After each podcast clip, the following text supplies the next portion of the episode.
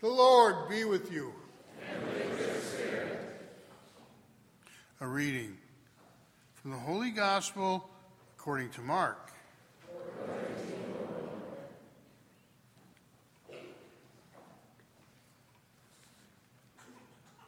Jesus departed from there and came to his native place, accompanied by his disciples. When the Sabbath came, he began to teach in the synagogue, and many who heard him were astonished. They said, Where did this man, man get all this? What kind of wisdom has been given him? What mighty deeds are wrought by his hands? Is he not the carpenter, the son of Mary? And his brother of James and Joseph and Judas and Simon? And are not his sisters here with us? And they took offense at him. And Jesus said to them, A prophet is not without honor except in his native place and among his own kin and in his own house. So he was not able to perform any mighty deed there, apart from curing a few sick people by laying his hands on them. He was amazed at their lack of faith. Gospel of the Lord.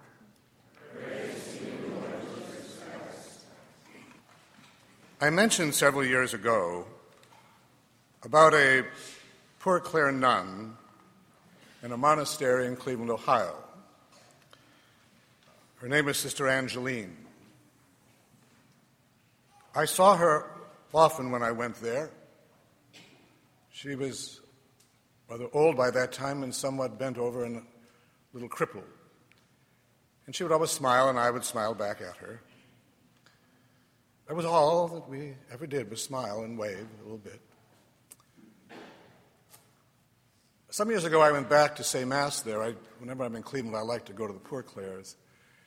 And there's one sister I'd known for a long time came back to me and said, Sister Angeline died. And I said, Oh, sister, I'm very sorry to hear that. And she said, You know, she was a saint. And I said, I'm sure that she was, sister. And she looked me straight in the eye and said, No, Father, I mean the real McCoy. and I thought, ah. And I thought, all these years, I've been passing this woman who's recognized by not only the, the nuns, but the whole community to be a saint. I never knew it. I never spoke to her, really. And I missed an opportunity, perhaps, that I will never have again. Perhaps you've had that happen to you in your life. Remember another woman who was re- recognized as being very holy. And this woman I knew well, spent much time with her. Very gentle woman, went to Mass every day. Was a certain beauty in her appearance, a certain calm, tranquility. Holiness does that sometimes. I only found out later that she suffered from terrible depressions. They would come on her from time to time. She never knew when they were coming or how long they would last. She often had to undergo electroshock therapy. But she would never have known it. That was part of her holiness. I miss that too. We often miss those things, don't we? Because people seem so ordinary. Remember St. Josemaria Escrivá, his feast day was last month, whom Pope John Paul II called the saint of the ordinary the ordinary things. So we often miss the most important things in life because they seem so ordinary, and people because they seem so ordinary. Today's gospel speaks of that. Our Lord goes to his own home. He goes to the synagogue. And the people are astonished.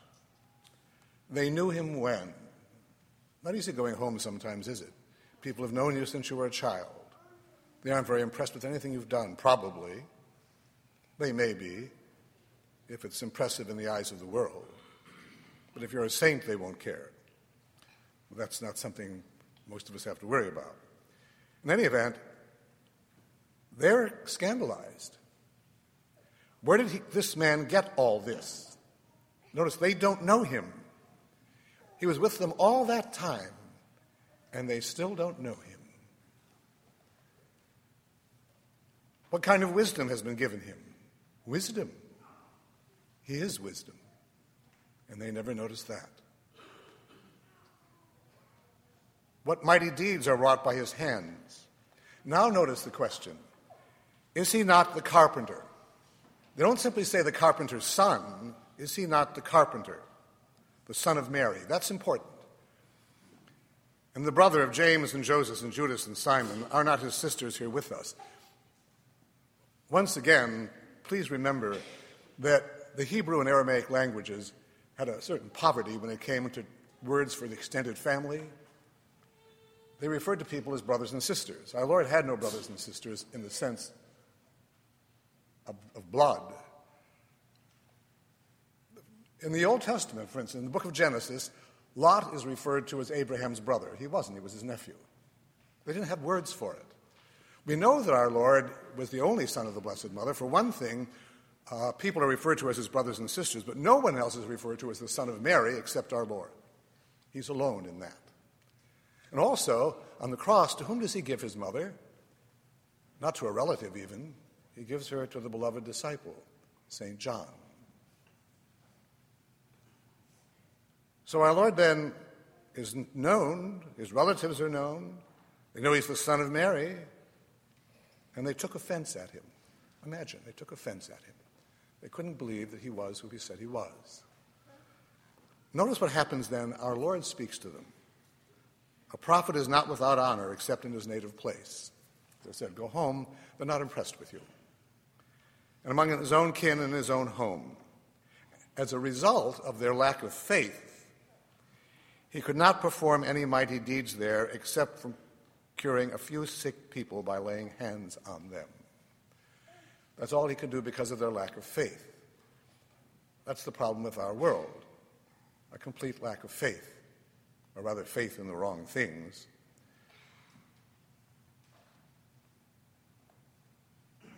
You'll find that's true with the church as well. There are often people who will wander away from the church trying to find some group that offers them what they want. So fellowship, excitement, activity, but the real activity isn't there. And the most important activity isn't there either. There are people, for instance, who will say, Do you actually recognize Jesus Christ in what appears to be a piece of bread and a cup of wine? Yes, we do. We recognize him present among us. We recognize the reality of what he's come to be and what we must be also. Because only by that can we be transformed as we are called to be transformed by grace.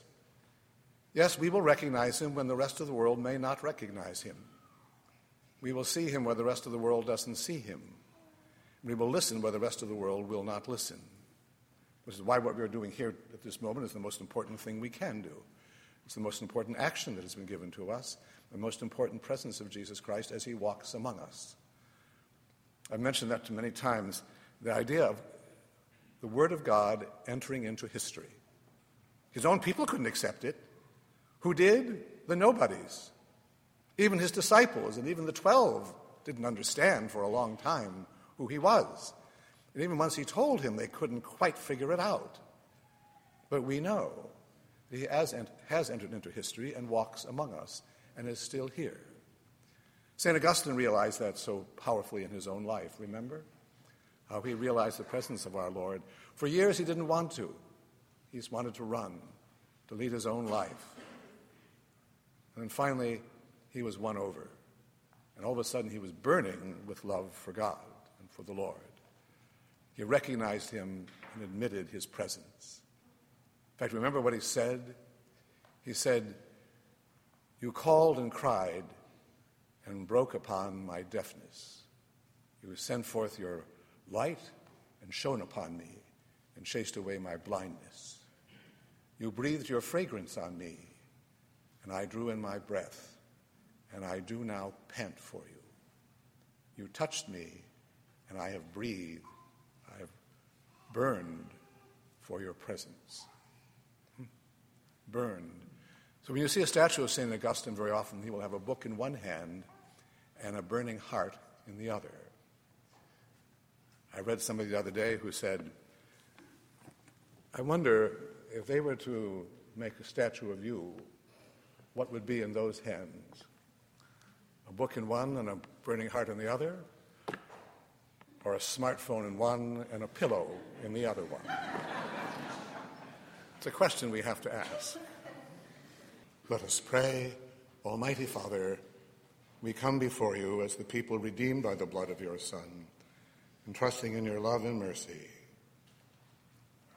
For the church throughout the world, her members will always be visible signs of God's presence. Especially the church persecuted, we pray to the Lord. Lord For all nations of the world, especially our own, they will listen to the prophets that the church sends and be converted, we pray to the Lord. For all those who are sick and suffering, dying, the lonely, the frustrated, the confused, they may know that they serve God and proclaim Him in their suffering. For those who are greatly tempted, for those who have rejected grace, we pray to the Lord. Lord for a greater respect for human life, especially at the beginning and at the end, we pray to the Lord. Lord for an increase in vocations to priesthood and the consecrated life, those young men and women who will be visible signs of the presence of Jesus Christ in our world, for a greater reverence for the witness of marriage in the single life, we pray to the Lord. Lord for our bishop, priests, deacons, and seminarians, and for the American hierarchy, that having heard the voice of God in their own lives, they may then be visible signs of it, we pray to the Lord.